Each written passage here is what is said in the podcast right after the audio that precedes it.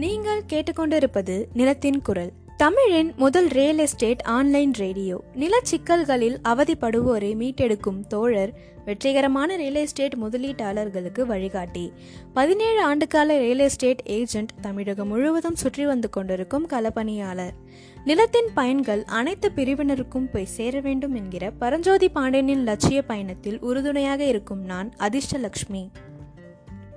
வணக்கம். இன்னைக்கு நம்ம ஆசிரியர் திரு சாமு பரஞ்சோதி பாண்டியன் அவர்கள் எழுதியுள்ள நிலம் உங்கள் எதிர்காலம் புத்தகத்தில் இருந்து சொத்தை யாரிடம் இருந்து வாங்குகிறீர்கள்?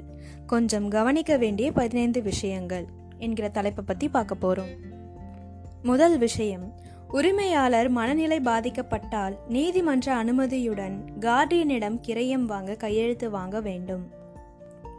அடுத்த விஷயம் உரிமையாளர் மைனராக இருந்தாலும் நீதிமன்ற அனுமதியுடன் கார்டியனிடமிருந்து கையெழுத்து வாங்க வேண்டும்.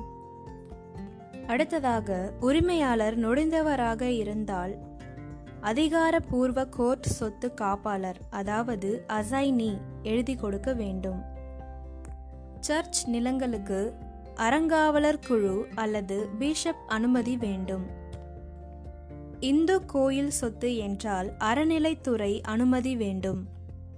அடுத்ததாக இஸ்லாமிய அறக்கட்டளை என்றால் வஃப் வாரியம் அனுமதி வேண்டும்.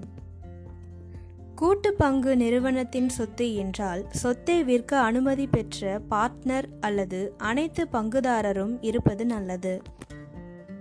கம்பெனி சொத்து என்றால் கம்பெனி சட்டப்படி கம்பெனி நிர்வாக குழு தீர்மானம் சொத்தை விற்க அனுமதி வாங்கியுள்ளதா என்றும் கையெழுத்து போட வரும் நபருக்கு தீர்மானம் மூலம் அதிகாரம் இருக்கிறதா என்றும் பார்க்க வேண்டும்.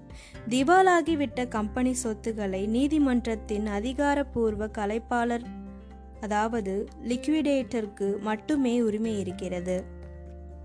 கடனாளியின் சொத்தை விற்க வங்கியின் அதிகாரப்பூர்வ ஏலத்துறையினருக்கு விற்க அதிகாரம் உண்டு.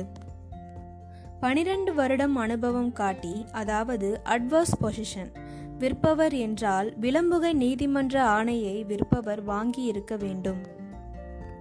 நாட்டை விட்டு வெளியேறியவர் சொத்தானால் அல்லது குடிபெயர்த்தவர் சொத்து என அறிவிக்கப்பட்டு இருந்தால் சொத்துக்கு அரசு பாதுகாப்பாளர் அதாவது கஸ்டோடியன் மட்டுமே விற்க உரிமை உண்டு. அடுத்ததாக வாரிசு இல்லாமல் அரசால் கையகப்படுத்தப்பட்ட சொத்தை மாவட்ட நிர்வாகம் மட்டுமே விற்கலாம். அடுத்ததாக பொது அதிகார முகவர் சொத்தை விற்க வந்தால் அதிகாரம் இன்னும் தொடர்கிறதா என்று கவனிக்க வேண்டும். அடுத்ததாக ஒரு சொத்தில் பல காலமாக குத்தகைதாரராக இருப்பவருக்கு சொத்தை அவரே வாங்கிக் கொள்ள உரிமை இருக்கிறது. குத்தகையில் இருந்து சொத்தை விற்கும்போது குத்தகைதாரர் ஒப்புதல் வேண்டும். பதினைந்தாவது விஷயம். தமிழ்நாடு விட்டு வசதி வாரியம் தட்கோ சிட்காட் டிட்கோ போன்ற அரசு நிறுவனங்கள் சொத்துக்களை விற்கும் பொழுது அவற்றை விற்பனை செய்ய அந்த அதிகாரிகள் உரிமை பெற்று இருக்கிறாரா என்று நேரடியாக சென்று விசாரிக்க வேண்டும். இன்னைக்கு நம்ம சொத்தை யாரிடம் இருந்து வாங்குகிறீர்கள் கொஞ்சம் கவனிக்க வேண்டிய பதினைந்து விஷயங்கள் என்கிற தலைப்பிலிருந்து பதினைந்து விஷயங்கள் பார்த்தோம். இவை அனைத்தும் தங்களுக்கு பயனுள்ளதாக இருக்கும் என்று நான் நம்புகிறேன். உங்களுக்கு நிலம் சம்பந்தமாக ஏதாவது சந்தேகம் இருந்துச்சுன்னா நீங்கள் தொடர்பு கொள்ள வேண்டிய எண் nine eight four one double six five eight three six அல்லது nine eight four one double six five eight three seven என்ற எண்ணிற்கு தொடர்பு கொள்ளலாம். நீங்கள் கேட்டுக்கொண்டிருப்பது நிலத்தின் குரல். நன்றி. வணக்கம்.